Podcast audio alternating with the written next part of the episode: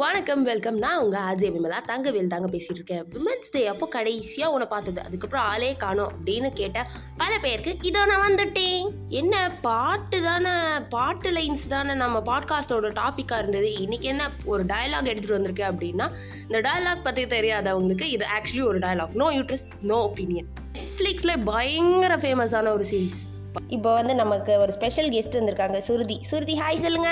Hi அந்த special guest வேற யாரும் இல்லை. என்னை பெற்றெடுத்த தாய். என் தாய் அதுக்கப்புறமா வெக்கப்பட்டுட்டு போயிட்டாங்க. இதுக்கு மேலே ஏதாவது கேட்டால் தட்டை தூக்கி எறிவாங்க. அதனால ஓகே சொல்ல வேண்டிய இன்ஸ்ட்ரக்ஷன்ஸ் தான் சொல்லிட்டு வந்தாச்சு. பேக் டு பாட்காஸ்ட் நெட்ஃப்ளிக்ஸில் பயங்கர ஃபேமஸான ஒரு சீரீஸ் தான் ஃப்ரெண்ட்ஸ் இதை பத் இந்த சீரீஸ் பற்றி கண்டிப்பாக எல்லாருக்குமே தெரிஞ்சிருக்கும். இந்த சீரீஸ் பார்க்காதவங்க கூட ஃப்ரெண்ட்ஸ்னு ஒரு சீரீஸ் இருக்குது அதுக்கு இதுதான் ஃபாண்ட் இதுதான் ஃபார்மேட்னு வரைக்கும் தெரிஞ்சு வச்சுருப்போம். அதில் if I'm not wrong Monica தான் இதை சொல்லுவாங்க. பீரியட்ஸ்லாம் ஒரு விஷயமா அப்படின்னு ஒருத்தங்க வந்து கேட்கும்போது no you dress no opinion அப்படியே அந்த டைலாக் கேட்கும் போது எப்படி இருக்கும் தெரியுமா? தட்டா கிளாப்ஸ்ன்ற மாதிரி இருக்கும். இதை பற்றி தான் இன்றைக்கி நம்ம பேச போகிறோம் நம்மளையும் தாண்டி நம்ம லைஃப்பை ஜட்ஜ் பண்ணுறதுக்கு நிறைய பேர் இருக்காங்க. இவங்க எல்லாருக்குமே நம்ம லைஃப் பற்றி தெரியுமானா சத்தியமணி சொல்லுவேன் தெரியவே தெரியாது. அதில் எல்லாருமே ஆனால் ஜட்ஜ்மெண்டல் ஜானகியாக நம்ம வாழ்க்கையில் ஒரு ரோல் ப்ளே பண்ணுவாங்க. நீ இப்படி பண்ணனா இப்படி ஆயிருக்கலாம். நீ மட்டும் இந்த ஸ்கூல் படிச்சிருக்கணும். பயங்கரமாக வந்திருப்ப. நீயா காசு கட்டுற அப்படின்ற மாதிரி தான் இருக்கும். ஆனால் நம்ம எல்லாருமே இவங்க கிட்ட நம்மளோட எமோஷன்ஸை கொடுத்து வச்சுருக்கோம். அவங்க சொன்ன உடனே ஒரு வேளை அப்படி இருக்குமோ? ஒரு வேளை நம்ம அப்படி தான் இருக்கோமோ? நம்ம பண்ணியிருக்கலாம்ப்பா அப்படின்னு இருக்கோம். நமக்கு தெரியும் உண்மையிலே நம்ம பண்ணியிருக்கலாமா? இல்லை பண்ண முடியாமல் இருந்திருக்குமா? ஜென்யூனாக நிறைய பேர் நல்ல விஷயம் சொல்கிறதுக்கும் இருக்காங்க. ஆனால் அட் த சேம் டைம் உங்களை கீழே தள்ளி விடுறதுல அப்படி ஒரு ஆனந்தம் அந்த கரடிக்குன்ற மாதிரி உங்களை கீழே தள்ளி விடுறதுக்கும் நிறைய பேர் இருக்காங்க. ஜட்ஜ் பண்ணுறது ரொம்ப ஈஸி அது நானும் பண்ணலாம் நீங்களும் பண்ணலாம். லாஸ்ட்டாக ஒரு ரெண்டு மூணு பாட்காஸ்ட்டுக்கு முன்னாடி நான் ஒரு பாட்டு பாடியிருந்தேன். அது நான் கேட்கும் போதே எனக்கு கேவலமாக இருந்ததுன்னு தான் உங்ககிட்ட வந்து சொல்கிறேன் நீங்கள் ஈஸியாக ஜட்ஜ் பண்ணிக்கலாம். உனக்கு பாடவே தெரில விமலா அப்படின்னு சொல்லிட்டு. நீங்கள் ஜட்ஜ் பண்ணதை நான் நம்புனா அப்போ தான் நான் உங்ககிட்ட பவர் கொடுக்குறேன். என்ன டெஸ்ட்ராய் பண்ணுறதுக்கு நம்ம எல்லாருக்கும் இந்த மட்டமான ஒரு பழக்கம் இருக்குது நல்லதாக ஒரு விஷயம் சொன்னால் நீ நல்லா பண்ணுற அப்படின்னு சொன்னால் அது லைட் ஹார்ட்டடாக எடுத்துப்போம். அதே நீ நல்லா பண்ணலைன்னு சொன்னால் ஐயோ அவங்க சொல்லிட்டாங்க நான் நல்லா பண்ணலன்னு.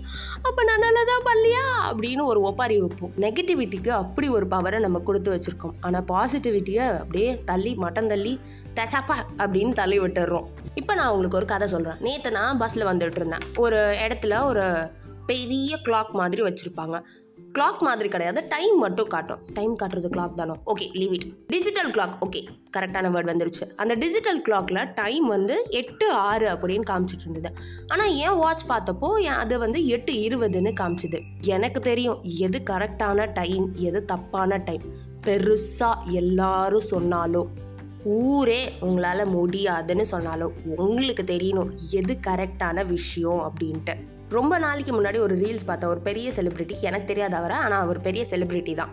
அவர் வந்து சொல்லியிருந்தார் ஊரில் பல பேர் பல விஷயங்கள் சொல்லலாம்.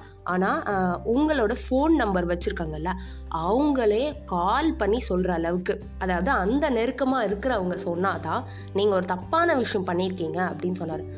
அது சம்வேர் கரெக்ட் தான். இது மேபி மீடியா செலிப்ரிட்டியாக இருக்கிறவங்களுக்கு பொருந்தும். ட்விட்டரில் பயங்கரமான பல கமெண்ட்ஸ் பார்த்துருக்கேன். ட்ரோல் சண்டை பயங்கரமாலாம் நான் பார்த்துருக்கேன். ஒன்ஸ் நான் ட்விட்டரில் அப்போ தான் ஜாயின் பண்ண டைம் விஜய் ஃபேன்ஸ்க்கும் மகேஷ் பாபு ஃபேன்ஸ்க்கும் பயங்கர சண்டை போயிட்டு இருந்தது ட்ரோல் ஃபார் விஜய் விஜய் அப்படின்ட்டு நிறையா நெகட்டிவான ஹேஷ்டேக்ஸ் ட்ரெண்டிங்கில் இருந்தது. அதுவும் எவ்வளோ ட்ரெண்டிங்னா six hundred K seven hundred K அதே மாதிரி திரும்ப மகேஷ் பாபுக்கும் பயங்கரமாக போயிட்டு இருந்தது அது ஒரு eight hundred K nine hundred கேன்ட்டு இப்போ இந்த எல்லா ட்ரோலையும் இவங்க ரெண்டு பேருமே மண்டையில் ஏற்றிக்கிட்டாங்கன்னா எவ்வளோ நெகட்டிவிட்டியாக இருக்கும்.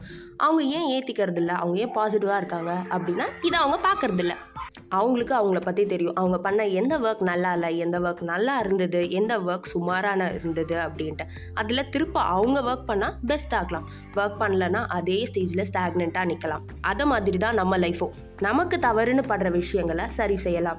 தவறுன்னு படாத வரைக்கும் சரி செய்யாமல் அப்படியே இருப்போம். ஒரு கட்டத்தில் நம்ம பூமர் மாதிரி பண்ணது பூமர் ஆன்ட்டி பூமர் அங்கிளாக செயல்பட்டது எல்லாமே நமக்கும் தெரியும். அப்போது நீங்கள் ரெக்ரெட் பண்ணுவீங்கல்ல அப்போவே பாதி விஷயங்கள் முடிஞ்சிடும் முடிஞ்சா போய் சாரியும் கேளுங்க. And finally don't forget no uterus no opinion உங்களை பற்றி தெரியாதவங்க கிட்ட உங்களை ஜட்ஜ் பண்ணுறதுக்கான பவரை கொடுக்காதீங்க. You know who you are உங்களுக்குள்ளேயும் ஒரு வாய்ஸ் இருக்குது அதுவும் கத்திக்கிட்டே இருக்கும். சி இப்படி தப்பாக பண்ணுற இப்படி தப்பாக பேசுகிற அப்படின்ட்டு. அந்த வாய்ஸ் கத்தும் போது யூ நோ ஓகே ரொம்ப கருத்தாக பேசிட்டேன். பரவாயில்ல. நல்ல கருத்து பேசியிருக்கேன். எனவே பாய்